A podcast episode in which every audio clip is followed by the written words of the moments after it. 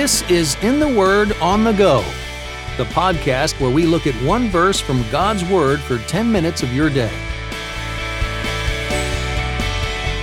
Welcome to In the Word on the Go. I'm Champ Thornton, your host.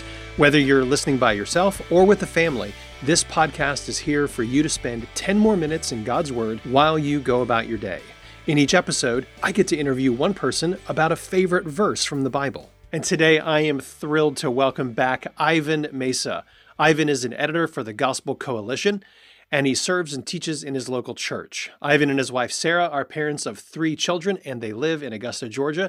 And I'm just thrilled to have you back on the podcast. Ivan, welcome. Thanks for having me back. So, what passage do you have for us today? One of my favorites is Psalm 1 3.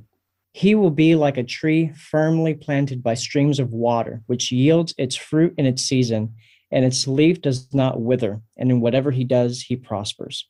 Ivan, I'm so glad you picked this verse. Psalm 1 is just one of my favorites. We taught it to our kids when they were little, and it's such an important psalm. So, love this psalm, love this verse. How did this verse become important to you? Well, this is one of those psalms that I committed to memory early on in my walk with the Lord maybe in high school or maybe in college. I, I can't remember exactly when, but I, I remember just the the seismic uh, effect that that psalm had hmm. early on in my Christian walk to prioritize and, and make central in my life God's word. So let me read it again. This is Psalm 1 3. I'm reading out of the Christian Standard Bible.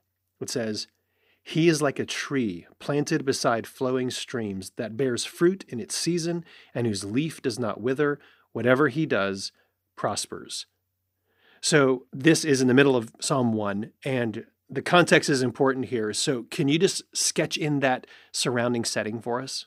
Great question. So, I mean, Psalm 1 really introduces the entire Psalter, the book of Psalms. So, this mm-hmm. is kind of at the foundation of uh, Israel's basic hymn book as they were to worship and praise their their one God. Hmm. So Psalm 1 serves as the introduction to this whole book and uh, it's it's fitting that Psalm 1 begins the way that it does because it focuses the person, the the man of God, the blessed one on the word of God. It sets the tone. It introduces the whole kind of theme of the the book of Psalms, hmm. how God's word is central for the worship of God's people. And so uh, I think it, it is a, a, a, good reminder that this is the kind of person that uh, loves and cherishes and abides by God's word and flourishes. And that flourishing, God doesn't leave us in the dark about what that's like. He uses like a really striking word picture, a metaphor here to describe what that flourishing is like. Can you bring us into how the Lord describes the kind of flourishing that comes from his word? Yeah. So over the years, I've jotted down different things I've heard from preachers. I can't remember where this came from, but uh, I have four words jotted here in my Bible, and that is stability, productivity, constancy, and prosperity. And so each of those words kind of a, a, um, explains in detail what what this person is like. So he will be like a tree firmly planted by the streams of water and so there you have this this imagery of a, of stability of hmm. of a of a of a tree by nourishing waters it, it won't dry up it will it will remain vibrant hmm. and stable even amid instability uh, secondly productivity which yields its fruit in its season hmm. and so there the the image is is flourishing it's it's producing uh, fruit. It's it's uh, not a a dead uh, tree, but one that's alive. The third image is that of constancy, uh, and its leaf does not wither. Hmm. Um, and so it's not alive for a season and then dead. It, it's steadfast, it's constant, it's abiding. And then the last part here would be prosperity. And in whatever he does, he prospers. Uh, the, the, the image of a fruitful Christian life, one that bears fruit and, and, and succeeds and excels in that endeavor. So those four words I think capture the the imagery that's trying to be that's trying to be communicated in this in this verse. Oh, that is so helpful. And all these communicate the results of spending time soaking in God's word. So if you were talking to your kids, you got them all gathered in the living room or in the car, and you're talking about how important God's word is, what would be some ways that you might apply this to their lives, even as young children? Yeah, so I have a five year old, a three year old, and a one year old. So mm-hmm. uh, this is all kind of in the process right now. Mm-hmm. But I, I, I, would like to communicate. You know, we live in an age where there are so many voices. I think this has only gotten worse over the last few years with cable TV shows, with social media, with people around us. There, there's a din of noise that threatens to just overwhelm us. And I think one of the most encouraging and simple reminders that we can tell uh, our children is that amid this din, there is one voice that is sure, that is steady, and that is God's word. And it, we can go to God's word to hear God Himself speak. And so I think the more that we can establish that foundation for ourselves and also for our children, the more we will protect ourselves and, and prepare them to thrive uh, Lord willing, as Christians in this kind of cultural moment. Yeah, we've got to be spending time soaking in the nourishment that God's word brings us. So if you're talking to your kids, and let's say you're talking to your five year old, and they say, But dad, I can't read or I don't read real well yet. What are ways that even young children can begin to take God's word in and be nourished by it? What would you say? Great question. Yeah. So I think uh, one simple thing is listening. I think uh, reading aloud to your children, reading Bible stories. I think in our in our own family, we try to incorporate a, and, and have a rotation of different Bible stories for our mm-hmm.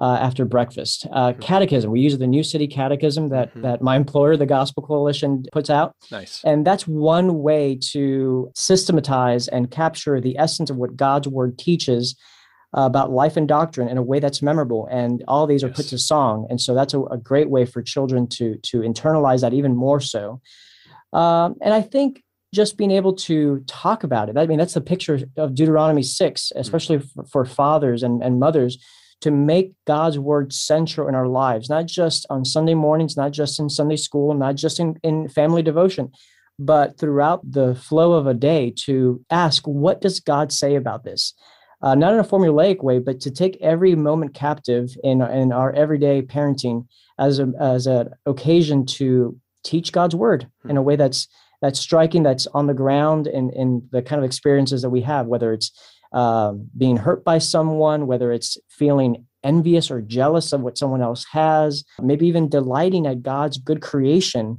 and just praising God for the world that he has made. These are moments that we as parents as as those who care for kids that we can capitalize on and show God's word at work that is great advice. You know, when our kids were younger, someone even suggested reading through something like Psalm 1, maybe a verse at a time. And then over the course of a week, I was so surprised. Our little kids, three years old, they're picking up and able to memorize God's word. I was amazed. I would never have thought they could have picked it up so quick. So they are like sponges, and we never can start really too soon in bringing God's truth into their lives. So I'm so glad you brought that up.